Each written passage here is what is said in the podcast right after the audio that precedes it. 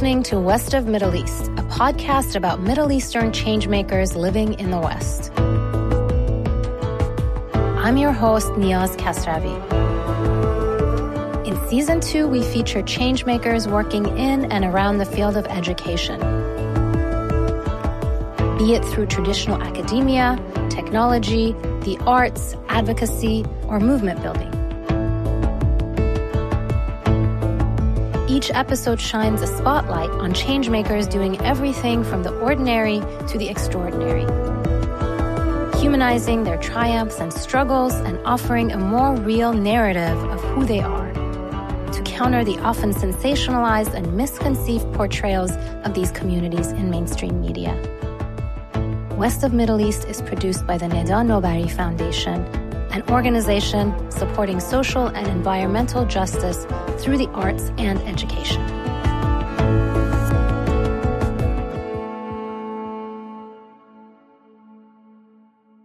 Never forget what you are, for surely the world will not.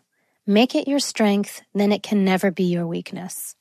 Armor yourself in it, and it will never be used to hurt you. For all you Game of Thrones fans out there, that is a quote from George R. R. Martin on identity. Many of us in America have hyphenated identities. We are Iranian Americans, Arab Americans, Muslim Americans, Mexican Americans, African Americans, and so many other variations of a mixed identity. Hyphenated identities can help immigrants resolve very personal questions of who they are now, what their new life in a new home means to them, while at the same time honoring their culture, heritage, and ancestors. I sit down with Dr. Persis Karim, professor, poet, and the inaugural chair of the Center for Iranian Diaspora Studies at San Francisco State University. As an Iranian French American, Dr. Karim's work centers on the hyphenated spaces and bolstering these identities to change narrative and challenge stereotypes about immigrants and those with roots outside of America. Persis begins by sharing her own story of being a hyphenated American.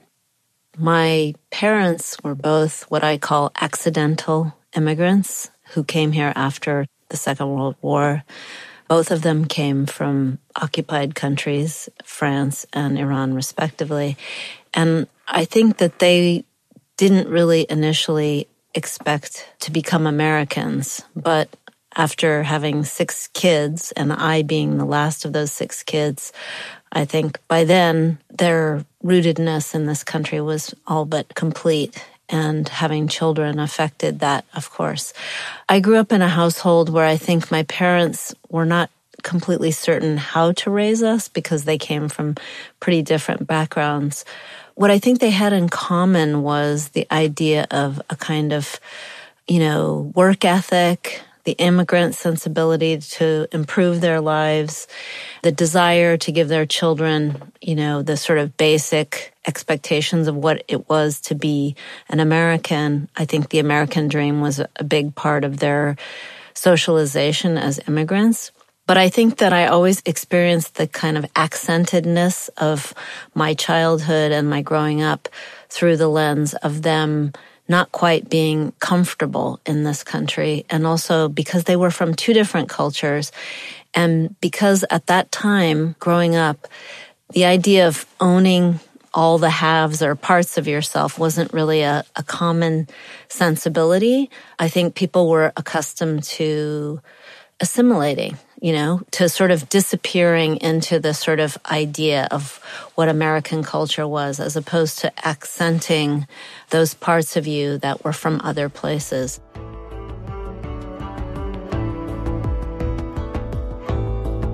And then, one part of her identity all of a sudden grew when her father's family migrated to the US.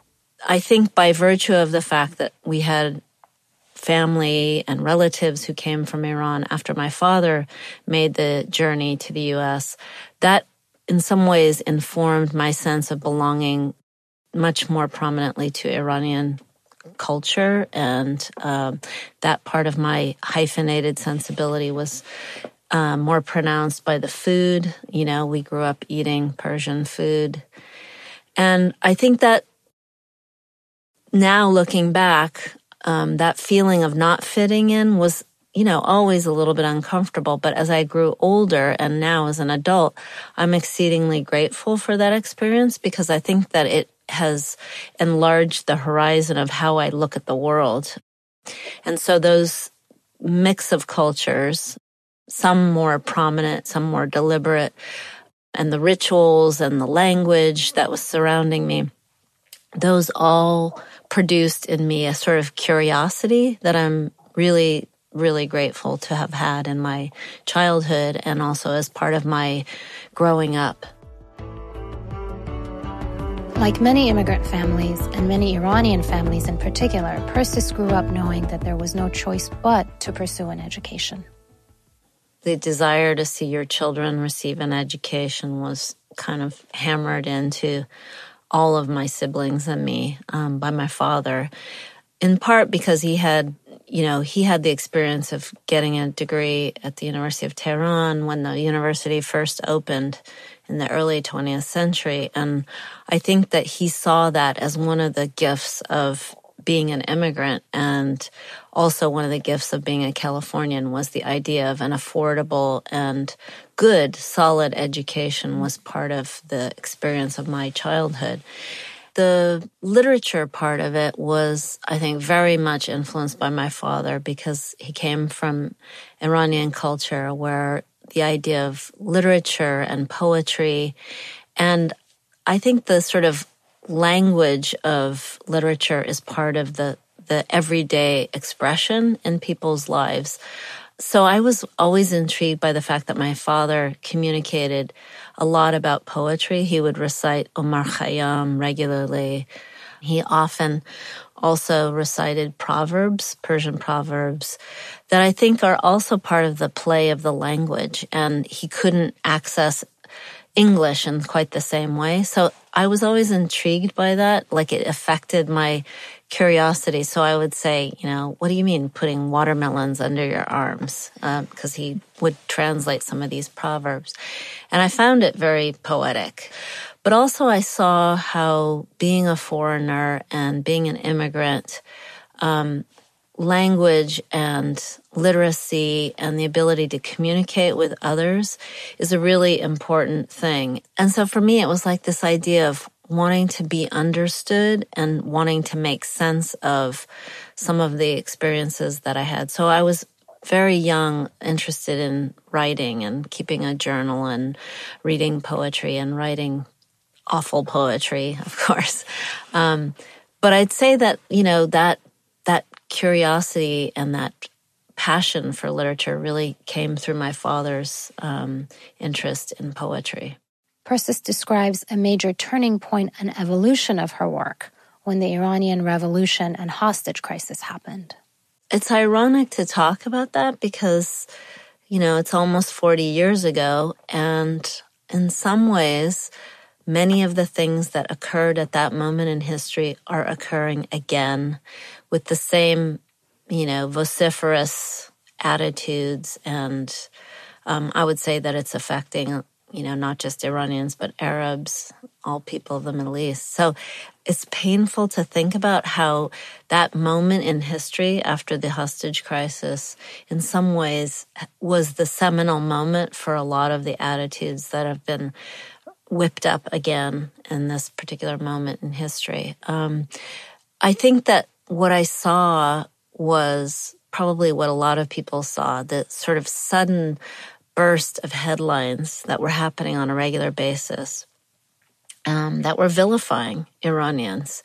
My sense was like, wow, you know, these are my people, you know, that they're talking about. I have relatives and they seem like perfectly lovely human beings. And so this kind of rush of uh, feelings about how could a people that has have been so invisible suddenly be so vilified and i think that, that i experienced it very acutely as a young teenager because when you're 16 or 17 you're trying to figure out who you are separate from your parents and because i had grown up you know largely in these white suburbs of the East Bay here in the San Francisco Bay Area.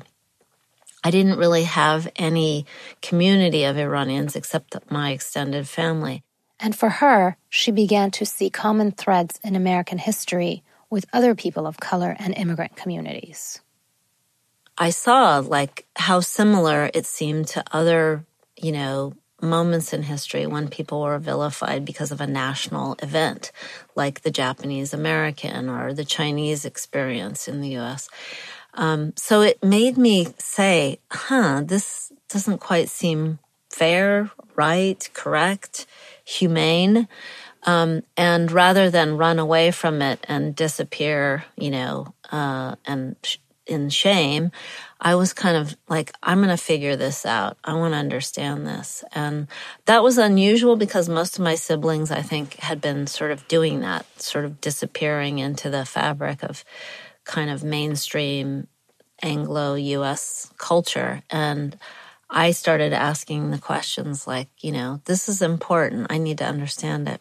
So I guess that began sort of my journey to both personally understand an aspect of my identity that I wanted to deepen, but also, um, in a way, launched my deep need to make sure that other people had a more nuanced and, uh, you know, humane understanding about this country that seemed to me to be producing beautiful things art, music, poetry, which is what I kind of got from my father, and also this warm, affectionate culture that I've experienced in my extended family. So I couldn't quite see how um, a country that had only marginally been represented in my life suddenly was made into this big boogeyman. And um, I think I was really appalled by that sense that, hey, that could be me, you know?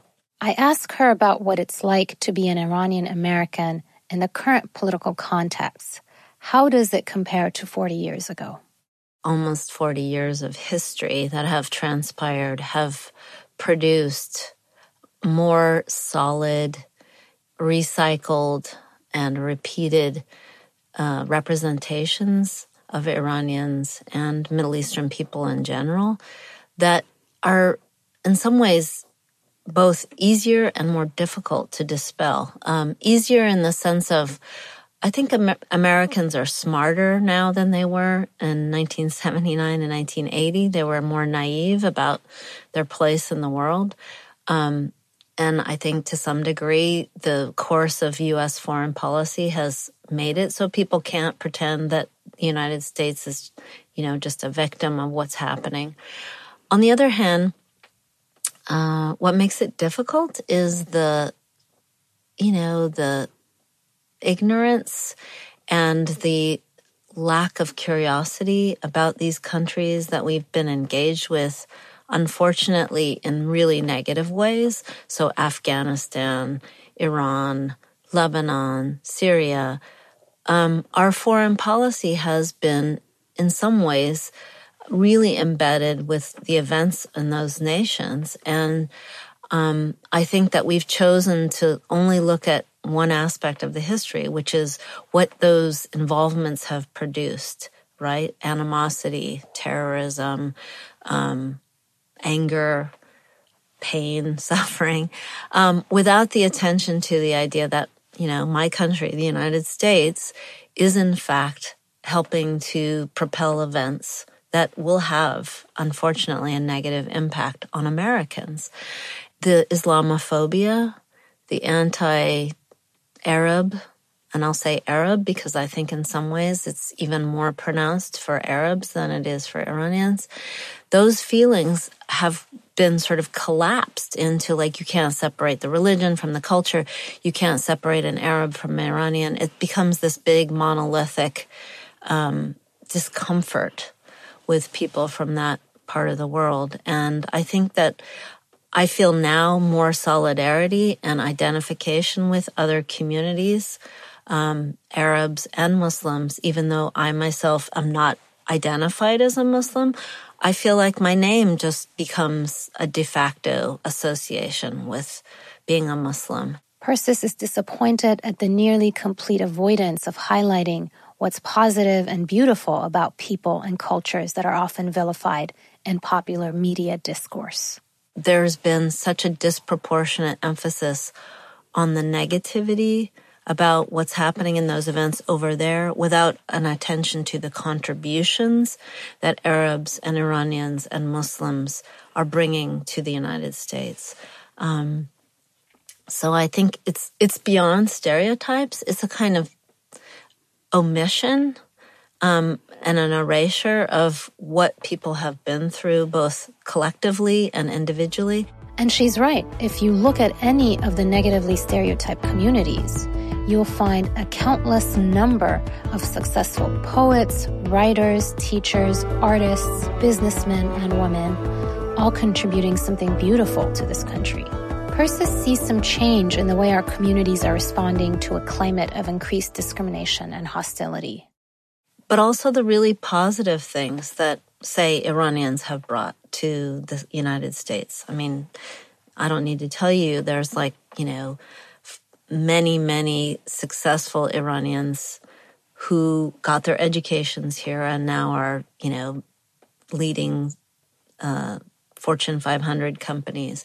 So that's a measure of their success. But also, there are writers and poets and painters and artists um, who are affecting the culture of the United States in beautiful ways. And I have a, you know, a hunger to see that made visible, you know, and that's the beautiful part of what I feel is my country, the United States, is the possibility that it can be affected by the world and affected by these cultures. And um, unfortunately, I think the the media has, you know, recycled those images, and now, of course, politicians have opportunistically used those same stereotypes. In the case of like passing this Muslim ban. Um, and I think it has dire consequences for the uh, future of this country and for the future of a country that I think my parents immigrated to with a very different sensibility. Like it was open and welcoming, and um, there were, you know, opportunities that they never could have imagined in their own countries. And those seem to be closing. And I'm really sad about that. Persis places great emphasis on the role higher education can play in helping often marginalized individuals and communities develop their voice and really their power. I think higher education is absolutely critical, especially because I think what has happened since the 1970s, not just in a place like California, but I'd say all over the United States, is it's the space where people get opportunities to interact and meet and hear people's stories who are different from their own. So whether it's through the paradigm of race or the paradigm of immigration, young people in some ways have this really critical moment where they realize like, you know, their experience is only one aspect of this country. And so for me, I see both my role as a professor, but also having had the benefit of a public education, for example, as the opportunity to be introduced to critical discourse about power and the world and policies that affect individual lives as probably the most important thing that I got from having gotten my education. And I would say as a woman, that's even more the case because one of the things I'm constantly aware of is how for females, the idea of an education isn't just the degree. It's about the idea of finding a voice. And I think what has happened since the 1970s, say in literature or in social sciences and humanities, is the idea that there's been a space opened for the critical study of race and gender and ethnicity in a way that there wasn't before the 1960s. And that in some ways has been the byproduct of things like the Vietnam War and the civil rights movement. Um, but it's come so far now in 2017 to a point where I see young people asking questions about the possibilities of uh, connecting, for example, intersectionality as a sort of uh, paradigm for understanding the different ways that people um, identify and experience life um, as a really uh, great opportunity for people to investigate things that I think when I was a kid, when I was in high school, we, we didn't even talk about it, right? And I'm talking about things like um, homosexuality or, um, you know, interracial relationships. Those things, they're, they were a given that you shouldn't talk about them. Now we talk about them and we talk about them much more freely. And I feel like young people, they are leading the way to, in that conversation. And I think higher education, in a way, cements the possibilities for those conversations to occur. And it's why I'm such a big believer, I think, in um, not just higher education, but public higher education. Today, I think one of the things that has really uh, become so visible to me as a professor is the lack of accessibility and affordability for young people to get a, a higher education experience, um, and that that is the byproduct of privatization and the defunding of education, particularly over the last 20 years. Um, and it's very directly connected to um, the trend towards uh, disparate income distribution, the defunding of public fund, publicly funded programs like education, like housing, like transportation, all the things that really sort of make it possible for young people to actually go to school. Um, and I can see the difference in my students. Um, you know, and I could say that some of that's the internet, some of it's the distractibility they have of cell phones. But I would say fundamentally, um, the problem with higher education today is that it has de emphasized um, the experience of higher education as an exploration um, and an opportunity for young people to sort of pursue their dreams, um, their interests, and those interests beyond the, the mere practicality of a degree for the sake of a job. Limiting access to education seems like a giant step in the wrong direction. And Persis links these trends directly to larger issues that go beyond the education space. And I think that's a, a byproduct also of the fact that we've expended tremendous resources on war and conflict and occupation of other countries. And I, I wish that was more of a conversation. I wish people would understand that what's happened to um, the resources for public programs is directly related to the amount of resources we're spending on things that do not benefit the common people. Persis reflects on how narratives and perceived identities of impacted communities have changed after the election of Donald Trump and his anti immigrant policies, particularly the Muslim ban, a presidential executive order aimed at limiting immigration from several majority Muslim countries. What's lost is this idea of this kind of humanity, common humanity, uh, that regardless of what culture, ethnicity, or uh, national origin you have, you have the same kinds of needs and desires as someone else. And I think the travel ban really, it's like, for me, it's the most offensive part of the travel ban is that it closes off curiosity about people who we absolutely need to be curious about because they're fleeing war and violence and oppression and um, you know, governmental surveillance in more radical numbers than we've ever seen before. And to be so closed towards them um, because of their national origin really precludes the idea like, hey, these are people who are like you and me. They're just trying to get by. They're just trying to live. They're just trying to like get out of the way of bombs and gunshots. And I think that's where I feel a deep uh, responsibility to create a space for those narratives to be heard and spoken. That's the role that literature and art and film and any medium by which people can express themselves is so critical. Um, because it speaks through the human voice and through the human experience, not through these kind of larger narratives about governments and oppressors and, um, you know, and those who are perpetrating violence. And the violence is not, you know, just individuals or terrorist groups, it's also states. And I think we have a tendency to overlook the kind of everyday violence that's mitigated by states and state entities. But Persis believes the perception of and the reason for the travel ban goes much deeper.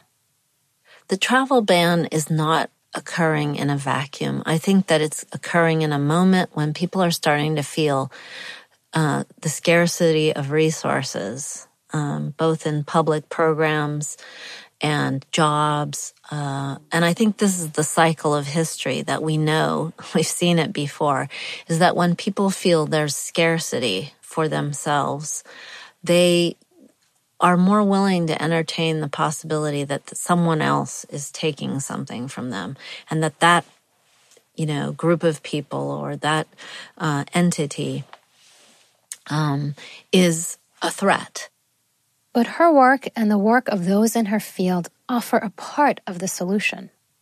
I think that goes back to this idea that narratives um, are constructed. And so you have to deconstruct them, or you have to insert an alternative narrative in order to present to people like the idea that, like, no, you know what? A Muslim or an Iranian or an Arab is so much more than what you see in the media. So, why should people care and listen to our stories and the stories of other immigrants and people from the Middle East? Well, I guess, you know, at its heart, the United States is a country that is both, on the one hand, a place where people can reinvent and remake themselves in the aftermath of terrible things. And on the other hand, that they have to overcome the prejudices and racism and stereotyping that are also simultaneously being thrown at them.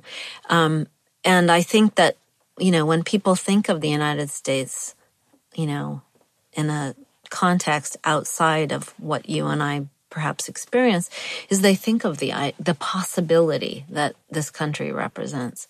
And so I feel like that's the part of me that feels that people should care is the possibility that they have as individuals is the same possibility that those people who are coming here are seeking. Um, and they're seeking it because that's what we've projected into the world, that we are a country where freedom and um, opportunity and openness are part of the sort of national ethos of the United States. And I see my parents were really, they, they didn't just buy it, they believed it. Okay. And I think belief is part of it. Um, and I think I'm still holding on to that because I have a child and I want him to grow up thinking, not that this is the best country on the planet. No, but that this is a country that has the possibility to be better all the time. And that's how I think a young country, um, and especially a country that has a pretty, you know, violent past, um, has a lot more to work with because the narrative hasn't been closed yet. And most of her work focuses on our complex sense of being. I feel like the hyphen is where I live. I live on the margin of several cultures.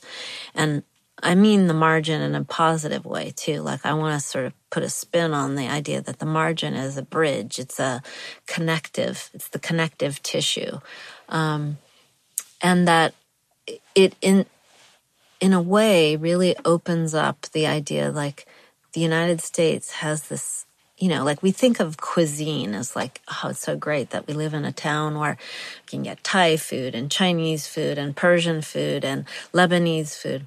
But what about all the culture that creates those cuisines? That's what I want to know about. Um, and for me, I'm really interested in the traces, and I think I've really um, come to terms with my own experience of being an Iranian American is the idea that the traces of Iranian culture live in me, meaning ways my father communicated something about that culture that I can't always put my finger on. You know, it's how he's you know, referred to me as jan or joon, you know, um, or the food or the sense of togetherness we had at the dinner table. Those traces are what I look for in the literature because I think that they are the accents of people's experience growing up in this country. And I think also because of this sort of rupture of history that Iranians experience after 1979, where people left Iran, you know, sometimes leaving behind their homes and their belongings and came here, um, which we're seeing repeated in, you know, people coming from places like Syria and Iraq, um, means that that narrative sort of gets lost. And so I want to pick it up for them, give them an opportunity to say, what are the ways in which that um, past is not solely erased. It's not erased by the events in the home country, and it's not erased by the events or the vilification or the lack of interest in this country. So for me, finding in the literature of the Iranian American experience is this idea that like people are preserving and communicating something about um, the past, but also about the future. And I look for good writing like any editor would, but I also look for the urgency of the story. And I think the urgency of the story sometimes is the idea that it must be told. And you can feel that, you know, that, you know, it's sometimes people are not as accomplished writers, but they have something that is really essential to tell and to share with others. I ask her in what ways she sees herself as a pioneer and a change maker. I think one of the most important things that I feel that I have done and want to continue to do is to um, validate the stories that are often rendered invisible by, you know, a kind of oversimplistic narrative or um, by the idea that sometimes people feel that if you don't, if you're not a celebrity, uh, your story doesn't matter. And for me, both as a teacher and a professor in the classroom, I'm, I feel that empowering people to feel that their voice and their story is so important and so important not to have it made invisible by someone else capturing their narrative or choosing to represent them. Um, and, you know, I think that's what stereotypes do. They're basically hijacking someone's narrative. Um, and that the importance of doing that and making people feel like there's space for all these stories. Like there isn't one story, there are many stories. If I were to capture that idea of a change maker, I would say I believe in the step the power of the story, but I believe in the power of the many stories. Um, and I think that's also what makes me feel deeply American. Um, that my Americanness is because I believe in all the other stories that line up next to mine and make me feel like I'm part of something that's kind of global. In 2017, Persis was named the inaugural chair for the newly established Center for Iranian Diaspora Studies at San Francisco State University.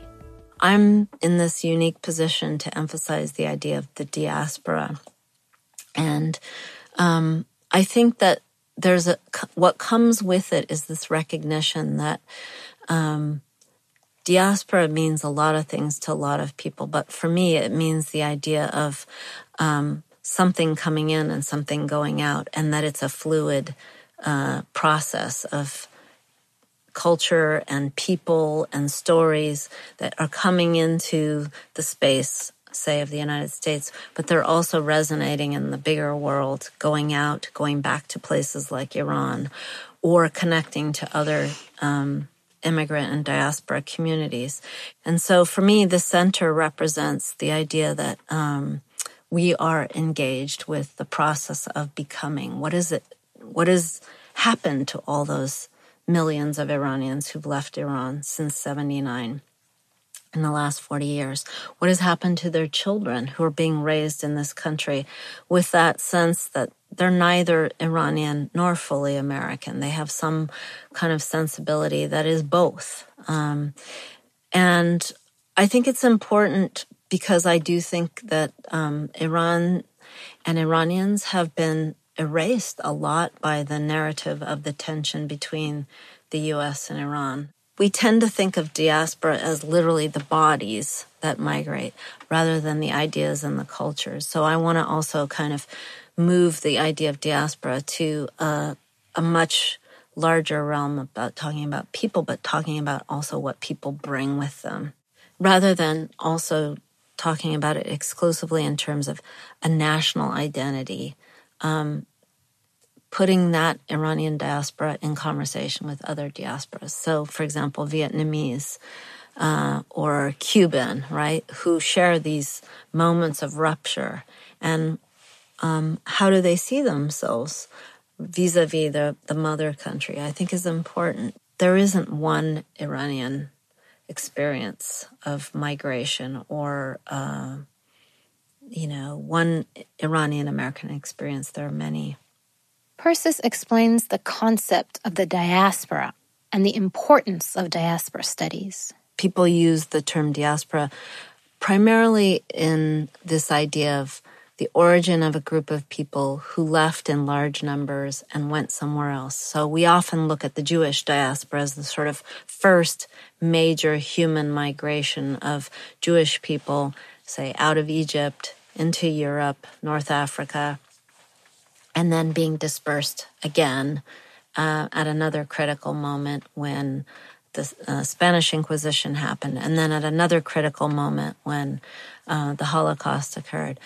Um, those large migrations of people uh, do two things. One, they force people to remake themselves and reinvent themselves in new contexts, but they also um, become iterations of a different Jewishness or Jewish identity or Iranianness or Iranian identity somewhere else.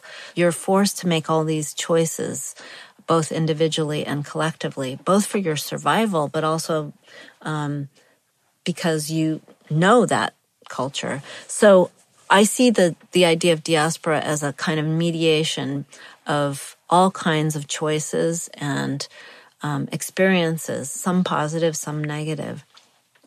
And the reasons it's important to think of a diaspora differently than immigration is that it has a more circular function, i.e., going back to what I said about um, there's a movement in, there's a movement out, and that it, I think of it as concentric circles resonating, um, and that diaspora gives people the opportunity to move around. And we are living in an age when people move around a lot more freely than they did, say, even 50, 60 years ago. People made a choice to immigrate to the United States, and that was it. And the motherland was cut off. Now we have the internet, we have um, global travel, we have the opportunity to talk to people, even through technology that we never had before. So it changes our psychological sense of what it is to both belong and not belong. And I think in some ways, diaspora studies is uh, much more akin to the idea of multiple belongings than immigration is, because it has this idea of a departing and an arriving. And the center is really the culmination of the experience of Iranians in America for the past four decades. As far as the center and uh, the emergence of this field, I think the center is in some way uh, uniquely posited as an outgrowth of the last 40 years because Iranians have a lot more difficulty going to Iran to do research and to study Iran than they did 45 years ago um, because of the tension between the United States and Iran. Persis sees the center playing a leading role in the international educational context. In 2019, I'm going to be hosting the first international conference on Iranian diaspora studies. There have been um, many conferences on Iranian studies, um, uh, but this one, in some ways, I hope will be um, articulating the idea of a kind of arrival about the necessity of thinking about diaspora as a very useful paradigm for the study of Iran outside of Iran. This conference in 2019 that we'll be hosting in San Francisco will be bringing together scholars from Europe, Iran, Latin America, Australia, UK, all centers of the globe uh, where Iranians live and do work and do scholarship, and to basically kind of assess wow, what happened in the last 40 years?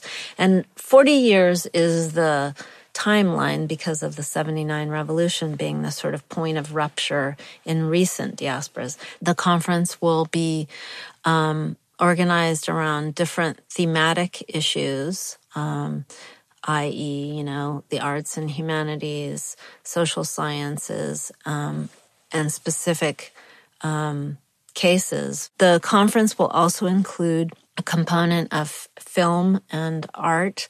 We're going to be hosting an art exhibit with artists of the Iranian diaspora at the Minnesota Street Projects. Um, we're working on the details for that. And we hope that this conference will, in some ways, really uh, give prominence to a field that has been emerging. Like I've seen it change tremendously in the last 10 years. There are young people who are doing scholarship that I couldn't have imagined when I was going to graduate school. And it's very exciting. And I think they're influencing their fields as well. So the field of sociology and race has been really influenced by some of the work of some of these younger scholars.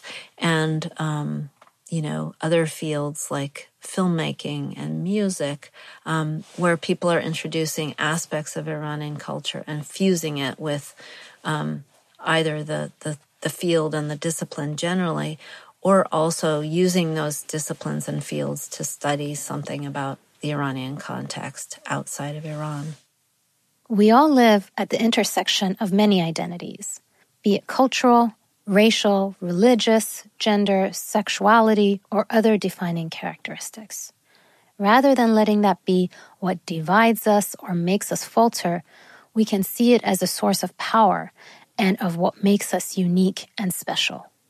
As Persis reminds us through her work and her words, discovering who we are, learning to use our own voice is simply about accepting the process of doing so.